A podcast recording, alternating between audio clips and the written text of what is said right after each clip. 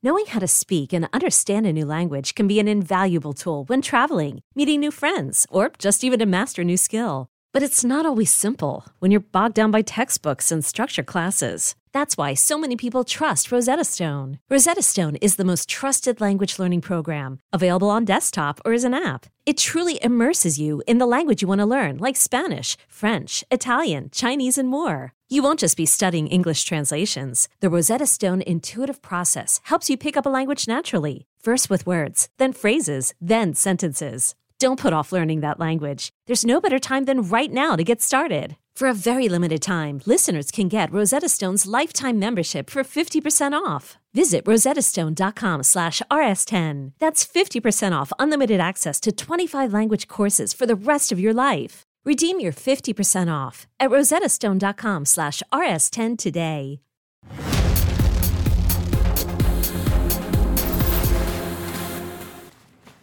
Welcome to episode 69 of Comic Book Nation, the official podcast of comicbook.com. I am your host, Kofi Outlaw, and with me for this 69th event is my co host, Matthew Aguilar. What up? And our original Comic Book Nation Trinity member, Brandon Davis, is back on the couch, and he's all smiles today. Episode 69. Nice. Yeah, yeah. 69 episodes. It feels like 69 plus another 100, but you know, that's neither nor here nor there. Wow. Today, we are going to be talking about quite a lot of exciting things. There are some big shakeups in the Star Wars universe I think we probably should address. We are also going to be talking about what's going on in the Marvel TV universe. Some bad things happen there as well. And we will be diving deep into the latest chapter of Jonathan Hickman's X Men reinvention, Powers of X number five, and reviewing the most anticipated new series of the season so far, of the TV season so far, Stumptown, starring uh, Maria Hill herself, Cobie Smulders. That's Uh, the most anticipated series of the season. Yeah, I mean, it was probably like one of the best newly reviewed shows that we've had, and uh, a lot of places were calling it the best new show. I mean, it's good. We'll talk.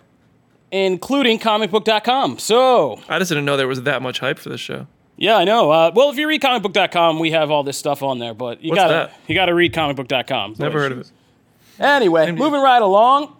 First things first, I thought we'd jump into the Star Wars universe because uh, we got a big piece of news last night, which is that Marvel's guru, the man who made the Marvel cinema- Cinematic Universe happen, Mr. Kevin Feige, is going to be making the move over to the Star Wars universe, which is really not that big of a move. It's all under Disney's house, but uh, this was a big deal, and we and he's going to be overseeing a Star Wars movie which I don't think anybody saw coming. Anybody here see that coming? Uh, I thought everybody saw that coming. I didn't. But mostly because like he's busy. Like I don't know. Like, I, I mean, like on the internet for the past few years, everybody's been like, "When's Kevin Feige going to do Star Wars?" And even though he said no, people were still like, "Well, when's Kevin Feige going to do Star Wars?" oh yeah, I never. uh I never thought it was like. I mean, the internet. yeah, that's the internet wants a lot The internet things. says a lot of things. Patton but, like, Oswalt has said he wanted a lot of things, but like, yeah, there's a difference between like the internet saying something and then something actually happening. And this is something that has now actually happened. It's been announced. And uh, Kevin Feige is going to develop a Star Wars movie. We don't know what it is. We know we're getting a new era of Star Wars coming up after the Rise of Skywalker finishes out the sequel trilogy this fall, but then the door is kind of wide open. We know uh, Rian Johnson's been working on a new trilogy. We know the Game of Thrones showrunners are working on a new trilogy, and that will be the first new thing that we visit after this Skywalker, Rise of Skywalker sequel trilogy kind of ends. So it'll be interesting to see that uh, kind of where Kevin Feige ends up and what kind of role he begins to play at Lucasfilm. Because you got to imagine this isn't just. I mean, what we hear is that he's developing a Star Wars film, but you got to imagine, like, it doesn't end there, right? Like, at this point, you think Disney is looking at Kevin Feige as a much bigger type of executive and kind of shepherding some of these brands. And it, it seems just a little serendipitous that, you know, after Star Wars has had these kind of problems early on in its Disney launch, and you have like CEO Bob Iger kind of pulling back and saying, hey, you know, we made some mistakes early on, but we've learned, we're cleaning this all up, and like we're going to be doing things differently going forward. Like I said, it seems kind of serendipitous to have all of a sudden the announcement that, oh, we're putting Kevin Feige in this franchise, but he's just doing this one movie, right? it seems like this would probably grow into a bigger role within Lucasfilm slash Disney for Feige to basically be the guy who can really string these properties together and make them into cinematic juggernauts. That's just my speculation, but uh, it seems to fit with what we're seeing here. How about you guys? I mean, I think it. Yes, do I think that that could happen? Sure, I'm not ready to like jump the light speed ahead and go like, yeah, he's. I've seen he's overseeing, like he's overseeing Star Wars, and is he gonna leave Marvel and like all this other stuff? I'm like, well, just pump the brakes. Like, let's. We don't even know what developing a movie means as far as like how involved he is, what his role in that. It could be a lot of things. So I'm like, could that happen? Yes, absolutely, it could. But do I see? Marvel, you know, yes, I know they're all under the same umbrella, but you know, Marvel still kind of has a vested interest in putting Marvel first before other things underneath the Disney umbrella. I don't necessarily see them going, yeah, sure, let's loan him out to Star Wars and let that become a priority. I think at the very least he becomes a producer on a lot of movies going forward. Like I, th- I don't think it's a one-time thing. I mean, but in but not in like a heavily involved role. He'll probably just be like a consultant, giving notes and Yeah. giving ideas. I mean, he did that with the Amazing Spider-Man franchise back Like- when An- Andrew Garfield was Spider-Man. He knows the, st- the Star Wars stuff. He's a big fan. That's why I think he does Marvel so well because he's a big fan. So I think that they're just going to pull from his brain a little bit, and that doesn't hurt anybody. Kathleen Kennedy, according to a top source at Disney, uh, in the first report, is still in charge, and I don't think that's going to change. I don't think you dethrone Kathleen Kennedy for Kevin Feige because he can't do both. He didn't have time for Spider Man. Yeah, how right. can he oversee the two biggest franchises in the world? But I do agree with you. Although I if think, he you've- had time for Spider Man. If you've got this resource, why not Yeah, use 'em. it? Yeah, I Well, totally get this that. one was also a passion project. He had an idea that he was very passionate about. He pitched to them, and they were like, "Yeah." So this is a passion project. We always say these things, but uh, we always talk about this creative space without the financial realities to go with it. Which is, if Kevin Feige produces a Star Wars movie that has a much bigger, better reception than most Star Wars movies that have come along before that, you know, then the dump trucks of money come out and then things change. So, like, where do you gauge that? Uh, I'm just curious because I'm in the camp of I really enjoyed The Force Awakens. I didn't enjoy anything else that came out except the last scene of Rogue One. So, but then there's other people who aren't like me who loved all of it except for maybe Solo. That's the most common camp I see.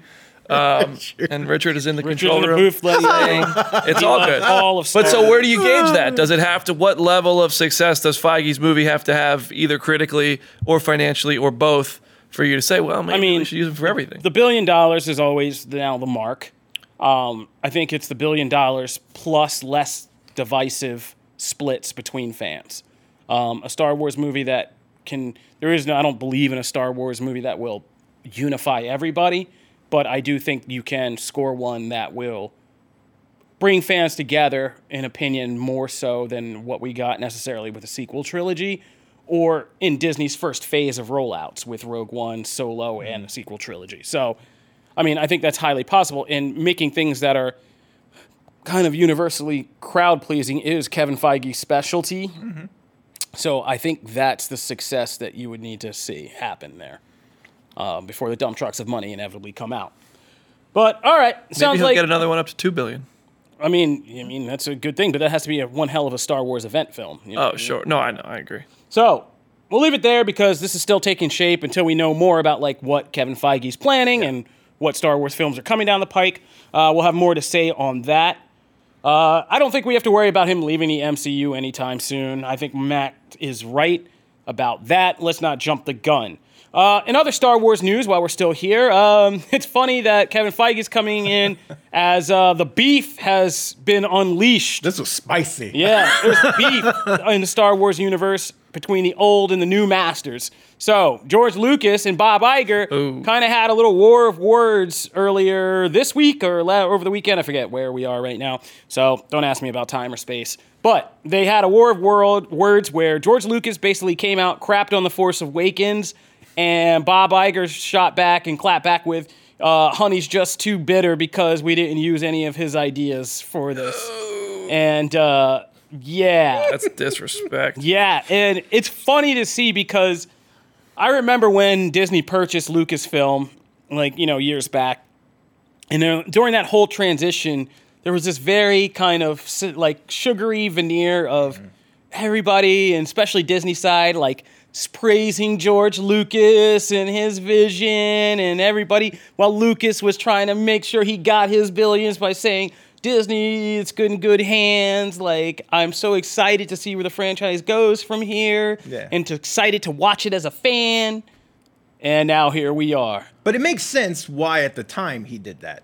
Yeah. One, because how how- much was some stupid amount of money. Yeah, stupid amount of billions that he was trying Yeah. to get in his pocket. But it also makes sense because, you know, when you read the Iger quote in the memoir, right, that he wrote about that, at the time, they, Lucas was under the mistaken impression that they would use his story, yeah. like just all out authentic. For just like- background for Star Wars light people, like Lucas always had a nine film vision for Star Wars. Yeah. So he had a saga already planned out. He started in the middle, but he knew the prequels early on and he knew the sequels, if only in like story sketch form. Yeah. So he always had this plan. Suffice to say, Disney has diverted from that plan. And they bought those plans. Release the Lucas cut. They because like they bought the three scripts Yeah. and then we're like, but then Iger makes a very clear point numerous times in the thing of like, you know, yes, he says like maybe we could have like handled the meetings themselves better, but he says numerous times in there that like we always told him like, look, we we might take ideas, but we are not. This is not a promise to make these movies. And then the meeting where they pitched it, not even pitched it because they don't have to pitch it to him, but the meetings that they were like, here's what we're doing with JJ in the room, and then he was evidently felt betrayed and mad after that is surreal. Like that's that whole thing is crazy. But you know, I mean, it's George Lucas. It's and it's the classic mistake of somebody giving up their creative baby uh, to a big corporate overlord and thinking it's all going to work out and and be wholesome for them, and only to find out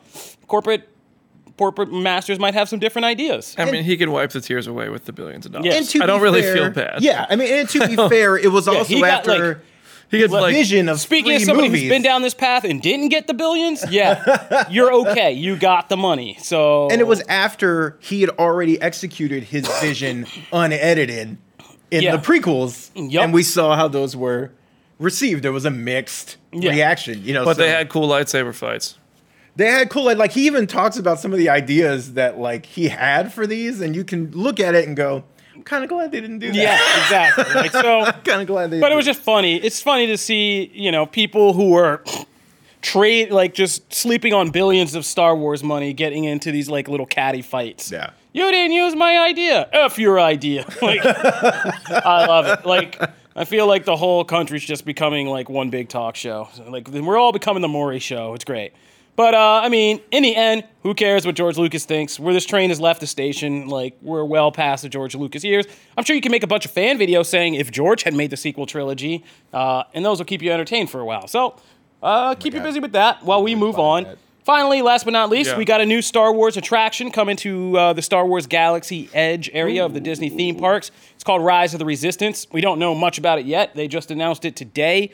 But uh, basically, it looks like you will be kind of a walkthrough. They say it's like a 3D or 360 immersive total experience of putting you in the position of a resistance fighter, helping to fight the First Order. Um, and it looks like one of those kind of like crazy rides, almost like the Back to the Future ride. It used to be at Universal Studios or something. But that's just my early impression from the video that's on Good Morning America, and which you can find on comicbook.com Star Wars. Uh, but yeah, so Galaxy's Edge continues to expand. And uh, before you know it, by 2023 or so, Disney's going to look a lot like Star Wars and Marvel all over the place, um, which is going to be fun for me. I'll be going back to those parks then. I was gonna say I've yet to make it to like you know Galaxy's Edge or and see a lot of the new stuff that uh, has appeared over the last year, mm, two years. So like I'm excited because like by the time I get there, this place will look awesome. yeah, I mean, by the time I get there, my kids will be like piping Galaxy's like, Edge right is so cool. age. Ah, can't wait. It is Yeah. so cool. You walk in and like you're in Star Wars. Yeah, man, It it, is- looks really. I mean, it there's looks not, really like, cool. much I like to how they're fitting in this resistance thing to the area that they built and how they're kind of putting the attractions into that world that they've built, and it's really cool. So, um, yeah, I'm looking forward to going there, uh, taking my kids, you know, losing a good amount of paychecks on that vacation. So, all right, moving right along to the uh, sort of Marvel universe, we'll call it the quasi Marvel universe, uh, Sony has announced a new Spider Man spin off movie. And if you were hoping for like Venom, another kind of like Venom spin off, or Black Cat, or Silver Sable, or even Cardiac, well, you're SOL in this case because you're getting none of those. and instead, we're getting the movie we all knew was coming down the pike Madam Web. Hey. Yeah. Ho. Madam, yeah, Madam, Madam Web, yeah. Um, so yeah, I mean, talk about random things Sony is pulling out. I just feel like Sony's at the point where Warner Brothers was like four years ago, like at Comic Con when they flashed Throwing every logo stuff, yeah. and every movie was in development and everybody had like But I don't think so because I think Sony's actually going to make these movies. I don't know. I. No, I think it. more. I mean, Morbius is already. I mean, what do you mean you don't know?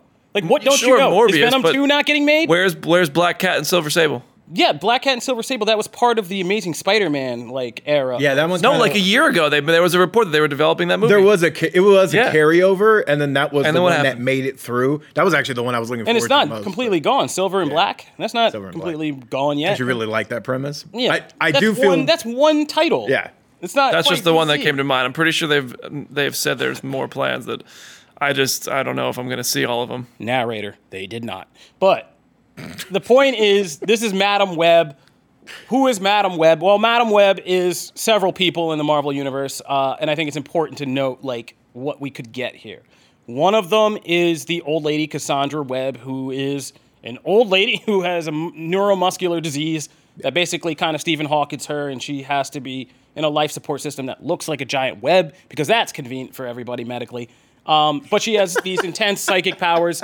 She is telepathic. She has clairvoyance, and she has pre- precognition.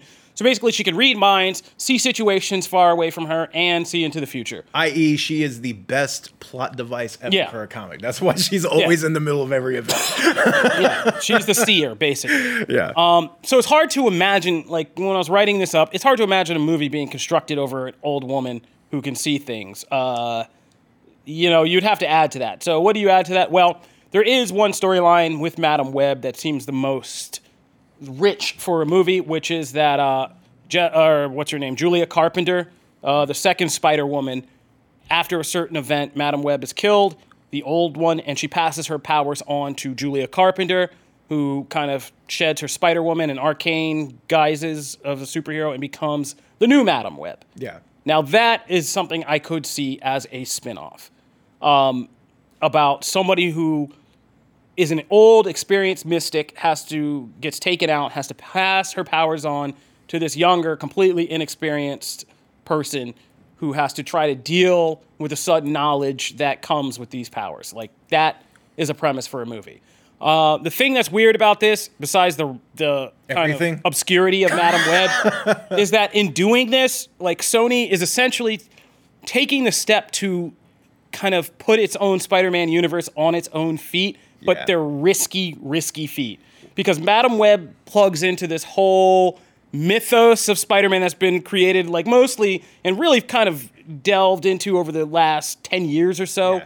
about the great web that exists between realities, the spider deity that created, the fact that every Spider Man in, in spider themed character is like an avatar for this deity and stuff. Like, once you get into all of that, like, you are, I mean, you're making a Spider Man universe.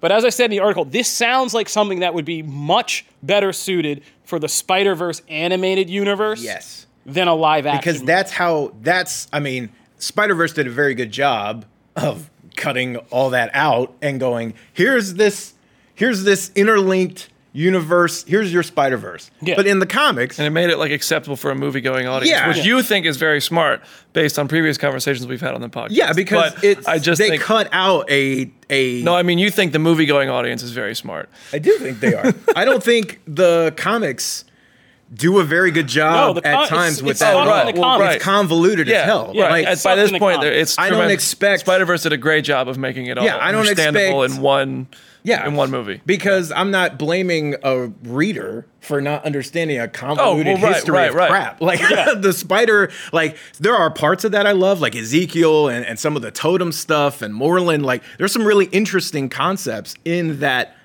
web, no pun intended, of stories, but it's a mess. I mean, it, it's when especially when you get the other involved and like Yeah. you, you throw a bunch of stuff in. I'm not expecting any comic or movie fan to understand it. I thought Spider Verse went okay. Here's the cool part about that. Yeah. We're gonna leave all this other stuff. We're just not gonna acknowledge Yeah. that happened. It's just the multiverse. They're Yeah. Spider-Man. They're connected because they're the same person in different Yeah. realities. The done.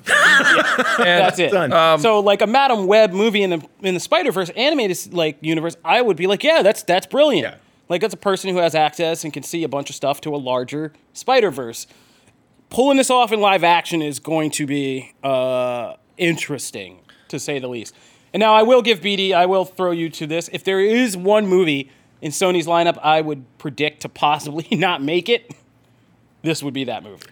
Well, narrator chiming back in from earlier, based on facts, um, according to your friends at Screen Rant, um, movies Sony, Oh, God. movies Sony promised, but I don't expect to see the Sinister Six, Night Watch, Black Cat, Silk, Venom Two. That one's happening. Silver Sable, I don't expect it. Jackpot, Kraven the Hunter, Morbius is happening, and maybe Spider Man about the Three. Jackpot. So they've announced they've been trying to make a lot of movies, and we're seeing two of them.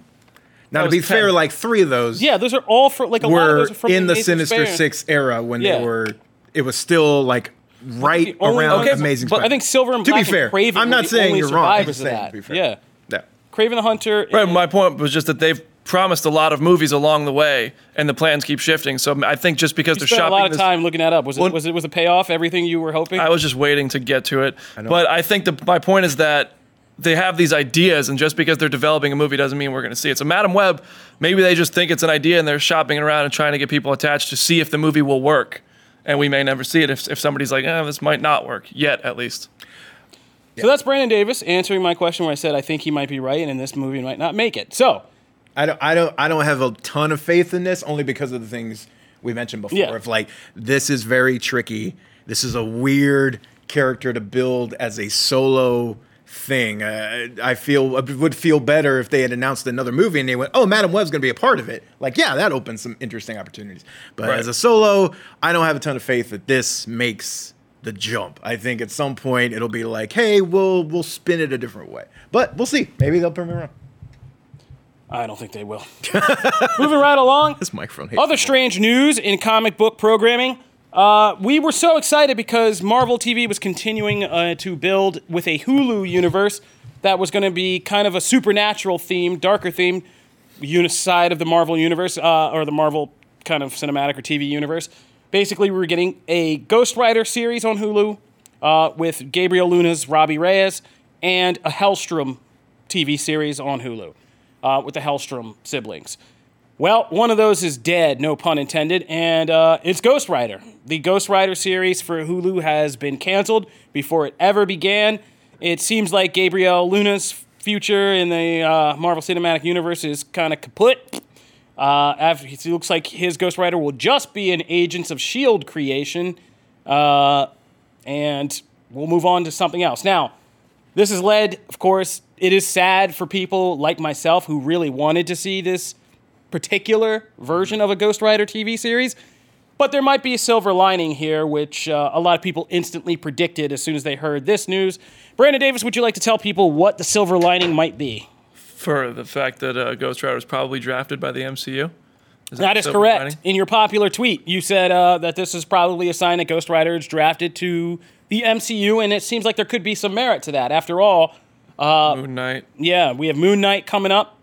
We have Blade on the horizon. I mean, we have all the makings of a darker, kind of supernatural themed corner of the Marvel Cinematic Universe proper taking shape. Um, and it and it's not at all outside. And we don't know this for sure yet, but it's not outside the the realm of possibility at all. That yeah, they decided I want Ghost Rider, Yeah. And they're gonna bring him back. I mean, And also, I mean, I saw a lot of reactions that people were very upset about this. The people, I mean, I enjoy Gabriel Luna in the part as well. I haven't, I'm not a, I haven't watched all of Agents of Shield, but what I did watch, I thought he was great.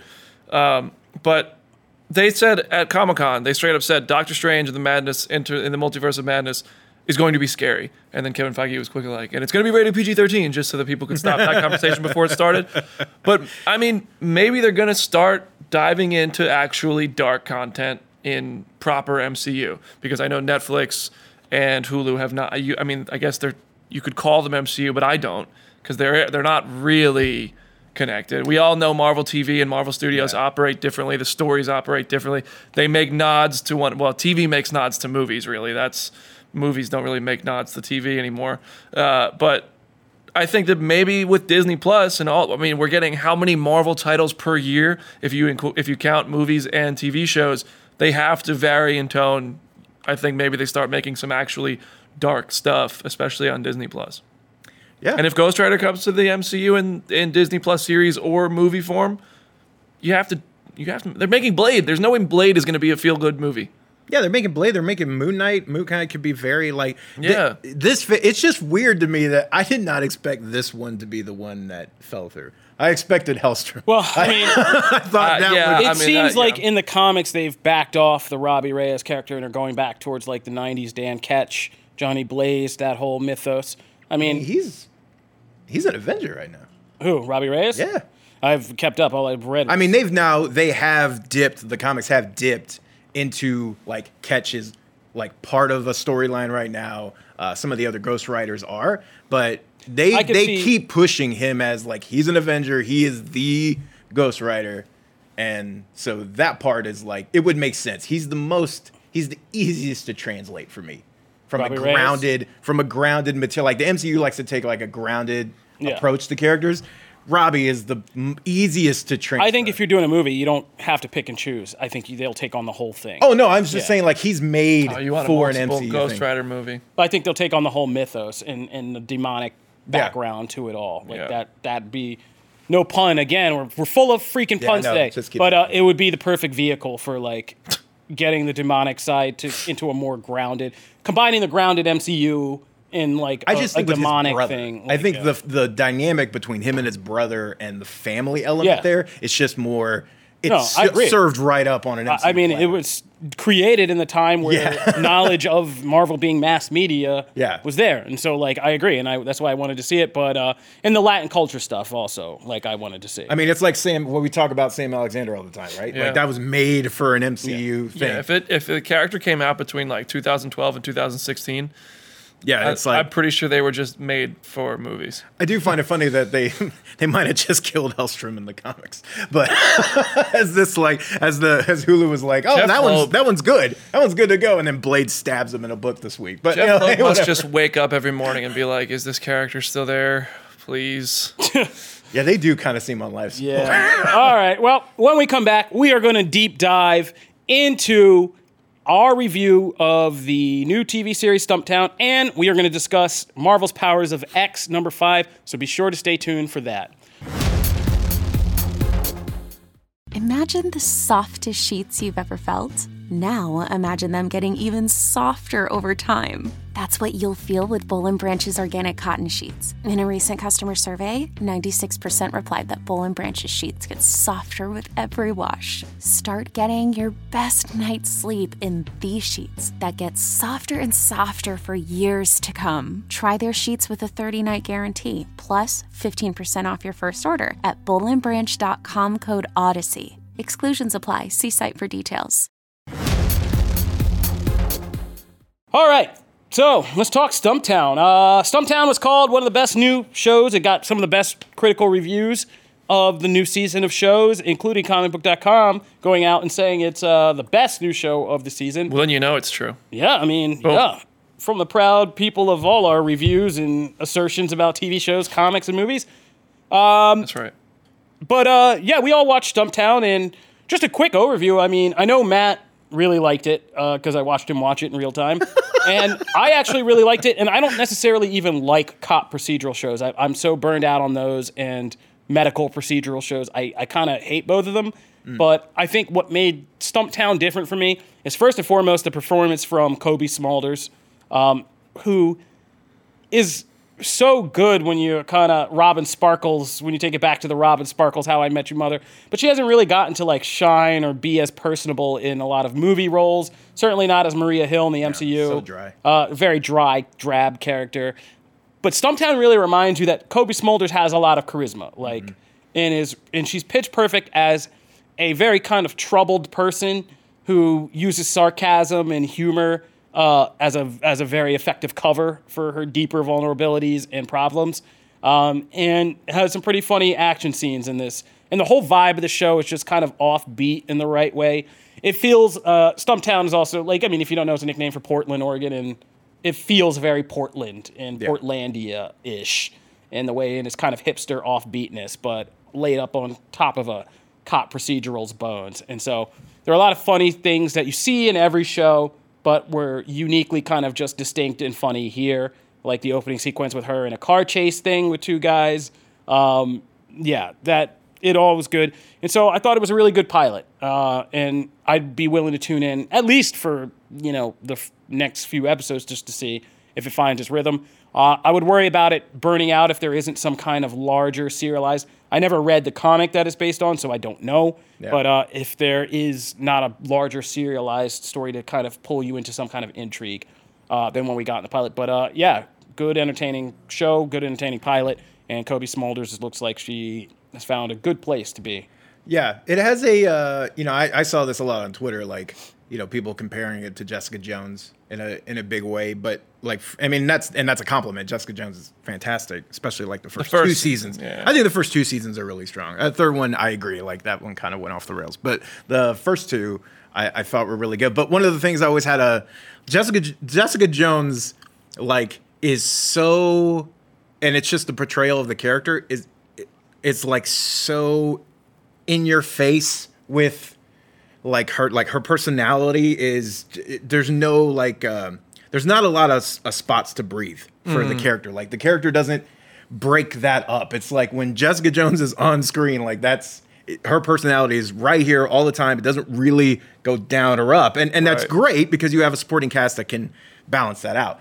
Here you know Smulders is a like there's there's a lot of rounded edges to that character. So like even when she goes into some dark places or like has some memories about things in the past or deals with even some like heavy subjects, she has enough just natural charisma and like breaks and humor or a, a sarcastic comment at the right time that just takes a little bit of that edge off and lets that character breathe. Like yeah, I and just- almost like just spots of humor in how Yeah. like she's a little bit silly. Yeah. Like, but like still like And- capable. exactly. Yeah, Yeah, one of my yeah. favorite scenes in the show is like she's trying to get information uh, about a, from a from a about The a potential phone? lead from the phone from a girl, and she's like asking her to contact something. The girl like completely shuts her down as being a hard ass, like you're not a cop, I'm not helping you. Whatever. So she leaves and drives off. And so then as soon as she's gone, the girl like whips out her phone and tries to contact the person she's looking for. And she comes like running out from the back of the house where she's like obviously spun around the block and come running out of the car and just grabs the phone out of the girl's hand. And it's just like, yeah, there you Yeah. go. I just love the blatantness of it too Yeah. because she doesn't even try and be quiet. Like she's just booking it, like Yeah. just hoping that the person And doesn't. like and I then she steals the car later in the episode. yes, yeah, that's great. Cobie Smulders like really sells these moments, like when she comes just running out, grabbing the phone, like aha, like yeah, And it has a like there's a there's a vintage like Rockford vibe to Yeah. this show, like the stuff in between. You know, the characters are, you know, yes, you go in the sequences and you're like, okay, I'm gonna meet the best friend or I'm gonna meet the, you know, the family part. But there's always like a little like it, it's done very organically. It Mm-hmm. those care those interactions feel just just the right. Like it never goes into like sap or formulaic No. territory. There's always just a little something different. I hope for Michael Ealy that this is like a big Yeah, different that's because show that I love him in everything, and he's call? always in the show that dies, like six, you know, six episodes, and it. Got, I hope this is it because Yeah. he's great, and they have great chemistry so far. So yeah, I really I was dug happy to see Nick Miller on TV again. yeah. Jake Johnson, uh, I mean, he and he holds down a lot of the most important parts because he has like the kind of ability to bring like wit and humor to heavy Mm-hmm. parts, and so like this episode does have heavy parts when it's dealing with uh, Cobie Smulders' characters, uh, kind of um, PT. Her name's Dex, and her PTSD because she Yeah. served in the military uh, in the Afghan war and what that's all about, and him kind of keeping it real and keeping it grounded with her as her friend uh, is very good, and Yeah.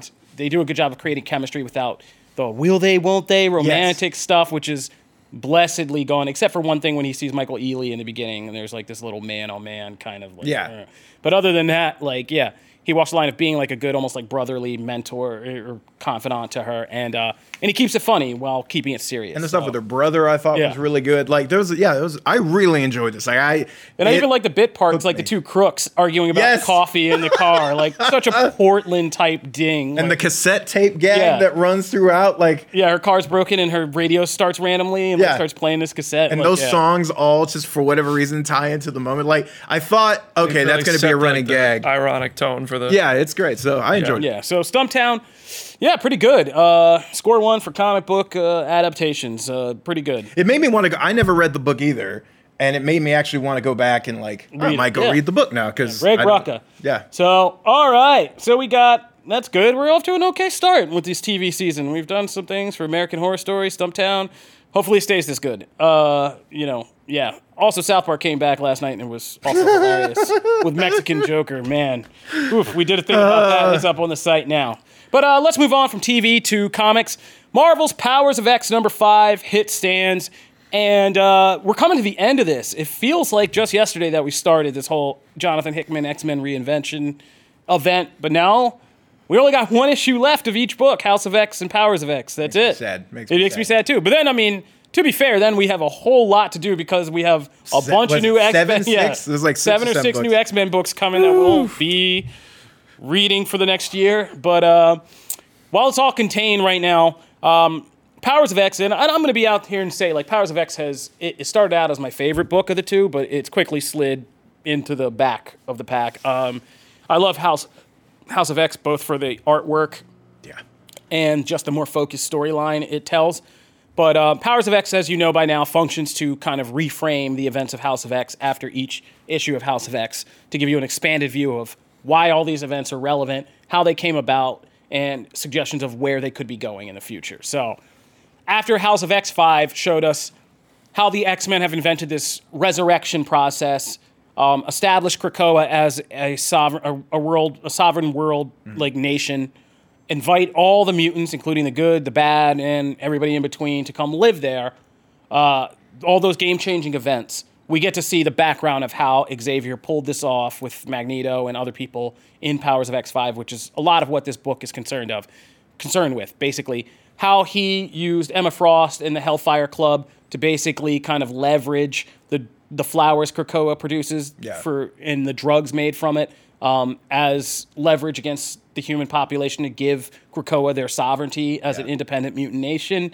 Uh, all those geopolitics um, we get to see. We get to learn how Cerebro can copy a mutant mind and how Charles Xavier came up with this whole crazy process with Forge way back in the day. Uh, Forge gets to make an appearance. If- 70s Forge. If a like, yeah. character could like speak from the book and go thank you, you know Forge is like would just like send a personal gift basket. I've been down here in limbo too long. No one knows how to use me, and you finally come along, and like same thing for Cipher and like Yeah. Goldballs, like all these characters just like would adore. I imagine Hickman just come out because yeah, Forge has a great. You gotta imagine Forge is like Hickman's wet dream, though. It's like a, Oh yeah, a biological guy with unlimited knowledge of how to, you know, literally forge technology. That's like that's like Hickman's hero right and there. the and the knowing like little. I love the stuff between Xavier and Forge, not only just for what Forge ends up doing, but also just like framing McCoy. yeah, and and like Beast you know, and the difference between Beast and Forge Yeah. and their levels of intellect and stuff. And then it's great. Yeah, it was great. Um, so then we get all that background, and it is all interesting background about, and we get to see Xavier putting out the telepathic call to all the mutants and the villains and saying, "Come live on Krakoa when we establish this thing," and them kind of considering it. And we get one great scene with Marvel's original mutant because he makes sure to ask all the mutants, and so he went and appears telepathically to Namor, and Namor shuts him down in like one of my favorite scenes of this series. I love the the, the little aside scenes are just so good in this series where they just kind of visits and we have these little like more traditional comic book scenes with just Yeah. random characters like Sabretooth in a courtroom Yeah. on trial or Xavier meeting with Namor under the sea to kind of discuss him coming to Krakoa. And Namor's too arrogant and he kind of breaks Xavier down, which is the best and kind of most telling thing, which he suggests that like Charles Xavier's full of bullshit and all of this kind of benevolent come to Krakoa, let's all be one people stuff is is kind of a smokescreen. Namor suggests, and he kind of suggests that he's probably the one person smart enough to see through it. not because he has a high intellect, but because he's always been arrogant enough to never believe in human Yeah. racism uh, towards mutants, that they're lesser than humans or stuff. He's like, "You- what do I look like? The guy who's had trouble like having confidence? Like, get out of here. He's like, and he says, "Get out of here, little man, and come back when you actually believe." So it. what is the end game for these books? Like, Ooh, what, we don't know yet, but uh, Like, what do you mean by end game? like, like where are they can it go? Where do you think it can go? well, this go? is. I mean, the only destination is to set up a beginning, really. So, Right. Like, it doesn't actually have to go anywhere. It just has to. like just like a, bunch of new story. Uh, it's it's Yeah. like a reboot for the X Men, but not a reboot. yeah, Yeah, Hickman has been has been essentially going through and finding just about every unfinished, Yeah. undeveloped idea. just stupid idea. yeah, Like, or ones it's that basically like DC's Rebirth was. yes, DC's Rebirth was taking okay. all of the past mythos, putting it through like a strainer and saying, here's all the crap. We're going to strain out all the good stuff. And when we get it out, it's going to be a much tighter, like little fiber log here. and he's done that, And that's what he's done with X Men. Like, yeah. Yeah. He's just taken everything, like all the weird deaths, all the dangling storylines, all the continuity mistakes, and he's figured out a way to say either explain them or rearrange them into something more exciting for the Yeah. future. Um, and so, like, yeah, so the next two books are basically uh, House of X will just be establishing the new setup of Krakoa. Here's Krakoa. It's an independent mutant nation, and all the mutants are now living here, but it's not as simple as it looks yeah. things are gonna they're gonna still be challenges, problems, things uh, in the kind of geopolitics of it. I'm sure, and just within the mutant community itself. So that'll be House of X, and then Powers of X. I suspect the last book will show us a larger framing that ends in a cliffhanger that shows us, oh, there's more to this story. Yeah. That the that the X Men books are gonna have to deal with. Yeah. Um, some big threat, some big mission, some big cliff, you know, big reveal. Uh, we'll get at the end. That Who can, who can be a villain in the stories going forward? Xavier? you think you think they're gonna flip it that way? Um, I mean, it's hard to say because, well, there's so many villains already established. Right now, we have threats from the demon world that are lurking in the wings. There's a whole thing that we could get Inferno Part 2, like with the return of the Goblin Queen. Um, there's a threat we haven't even talked about, but there's a whole storyline in the future with the Phalanx consuming now, you know, The entire we got we got too like we our plan worked yeah. and it worked too well. So in the future, they were trying to find a way to convert themselves from biological entities into Machines, you know, because they've basically. yeah, because they've Yeah. come as as far as they can with technology. So they want to become merge bio and technological in the form of the phalanx, and they thought they could somehow kind of cheat their way into like joining the phalanx but retaining sentient sentience or something. Yeah. Uh, phalanx is like no. They're Yeah. like, oh, by the way, we will let you join us. You made it, but what we didn't tell you is we're Brainiac, basically. yeah, we are Like, going to absorb your Yeah, we- entire planet and We want the knowledge. yeah. and then we just destroy everything else. And so now that's a big threat facing the future.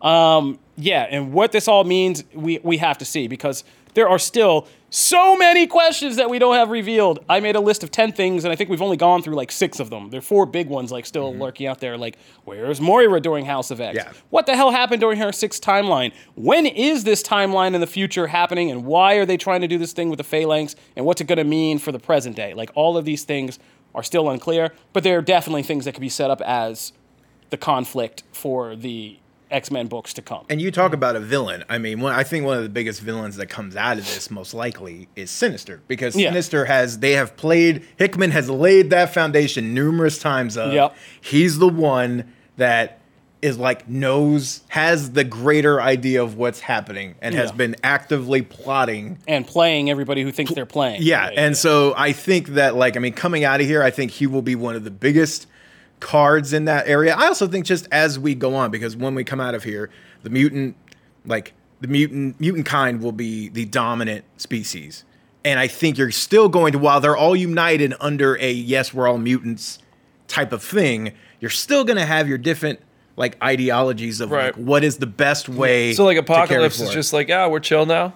No, I mean, there's a whole council that's coming Yeah, out right, right. of Krakoa, and uh, you know there are some hints that we've seen. That's not who the gonna last. council is, and yeah, there's going to be lots of different fights. Yeah. yeah. fights, betrayal, secret missions, things the X Men have done for years. And I think we're going to see a lot more political leanings in Yeah. that case. Like it's going to be more like you know something in the Senate or something in that you know the House of Representatives, right? Of this vying for control, who feels like they have the best intent and who has the best idea for how this state should run. I think we're Yeah. going to see a lot more of that stuff other than the oh hey Juggernaut's running down a trying to rob a bank. Basically, Marvel's going to try to figure out the 2020 election before uh, the Democratic Party can, uh, you know, Yeah. and so that's what we're working against. And uh, you know, meanwhile, we'll have our Trump-style Orchis out there. Um, this book got me super excited for uh, i mean one i'm a giant emma frost fan so that whole thing of like bringing her in what she wants her role in this was super interesting to me and like Yeah, hickman just gets her right like him and, and scott summers too but it made me so excited for marauders because that is what like marauders is just going to be really about The Hellfire hellfire club yeah. Kitty Pryde being a part of the Hellfire Club because they've been teasing like this red thing, right? Uh, like a puzzle piece on there, and it's red. And it's her with Lockheed. Like that, her and Emma have always bashed because they've always had different ideas. And then once you throw Sebastian Shaw in there and all the stuff of like how they maintain Because them teaching school, trying to teach school together Oh. used to be hilarious. Oh yeah, that was great. Shadow so Cat, I can Frost, yeah. that has shot because of this issue primarily. That has shot to like one. Yeah, that's going to be really intriguing. Like what Sebastian Shaw's plotting, like all three of them plotting again, like working together but plotting against each other. Yeah. is going to be great. Um, just the Kitty Pryde pairing with Emma Frost is going to be great. The Emma Frost history with Sebastian Shaw is going to be great. Yeah, there's so many cool And I feel like they're going to do a re- cool reinvention of Sebastian Shaw. Um, that's going to be cool. Uh, yeah, in the future, I'm excited to see because Orchis is still around. Mm-hmm. Mother Mold is still a threat. Just because they knocked it out once doesn't mean it's never going to be built. Exactly. In fact, the book says it will be built. Uh, you just hope it's built under better circumstances or different circumstances. So, yeah, the threat of Orchis, Nimrod, Mother Mold, all the Sentinels, all that stuff is still on the table. There's still a possible war in the future that we could see. Um, Sinister and the breeding experiments. We might still see Chimera, things like that. Um, yeah, all of that could be there. And if Sinister had any kind of knowledge brought to him about what he did on Yeah. Mars in the future in that timeline, like yeah, then I would love to see characters like Rasputin, you know, emerge in present day. Yeah. Like as these chimeras that they've been developing. So yeah, um, from the covers we've seen as solicits, there's a lot of exciting things coming down the pike. Stuff that just has us already scratching our heads like, what? Like, and so Yeah. I think this is going to be a good relaunch, and I, like we said before, I think this will go down as one of the uh, milestone X Men storylines, uh, just for what they've done. So yeah, man, we're coming to the end. If you guys, I mean, if you're still listening to this right now and you haven't read these things, go out and start getting these books. Oh, absolutely. Question, just a quick a question because I'm curious. Uh, better than new X Men or no? Like, do you need to see it stick the landing first? yeah, I, I- yeah. Let me see it stick the landing. Don't let me don't let me uh, talk too. They could always much. Game of Thrones it. Like right now, I Because New I'm- X Men, I mean, got really crazy. I mean, Yeah, I have that hard back volume of New X Men and the Battle of Cassandra Nova. New X Men was just so weird, Yeah, and it was like refreshing because it was weird. And Morrison's done that. Yeah. with, like Green Lantern. It's But like all the way, things with like Beak and that Yeah. whole class, No Girl, and and the fart guy or the gas guy, Yeah. like all of that stuff was quirky, fun. But it was it was like us in the twentieth cent twenty when the twenty first century started, trying to be futuristic and quirky and cool for future's sake. Yeah. and it wasn't just X Men. New X Men's guilty of that. It's everything in culture. Yeah. but um, this is actually like more of a just independently good creative story, not like shaped by the times, not like Yeah. let's take the X Men out of costumes and put them all in leather jackets and stuff, like in these new weird like costumes, unless like, the ending just yeah. completely whiffs. like just S this is bed, yeah. this is like a that sur- this surpasses that for me. Yeah. Like you know, just in a sheer I mean- like, for the same reasons because I just like it as a story on its own. It's a great story, and then when you factor in all the things it does for them and going forward, and all the things it lays out, yeah. it's not even. It's a much better setup than Yeah. uh, New X Men left us with, and yeah, uh, and like yeah, Morrison just likes to kind of shake things up for the sake of it. Yeah, Uh, Hickman, I think, is a more focused, planned shakeup. And yeah, I mean, this is my favorite kind of X Men crossover, alt universe, even though it's technically not alt universe, you know what I mean, Yeah. with the lives of Moira and all that stuff, the timelines, since Age of Apocalypse, probably. Age of Apocalypse is still my favorite. Yeah, still my favorite by far. but it's Uh, yeah, it, this is right Legion. Quest and, and Legion Quest and Age of Apocalypse are my two favorite X Men, or my well, comp- taking them all as one is Yeah. my favorite X Men crossover storyline of all time. Um, but this is a good second. All right, Yeah, so that'll do it. We want to thank you guys for joining us on this episode of Comic Book Nation. If you are new to the show, we post new episodes every Wednesday and Friday on comicbook.com, where you can subscribe to our RSS feed to get regular updates about the show, or you can subscribe on iTunes, uh, iHeartRadio, Stitcher, Spotify, Google Podcasts, Google Playlists, or tell any Amazon Alexa device to fire up Comic Book Nation podcast, and it will start playing for you. If you want to continue the discussion with us about anything we talked about, or just you know, holler at us, hit us up at the hashtag Comic Book Nation, or you can find us individually. You can find me at Kofi Outlaw. You can find me at Matt Aguilar CB. And you can find me at Brandon Davis BD. It's good to have you back, buddy. Much love. Peace and blessings.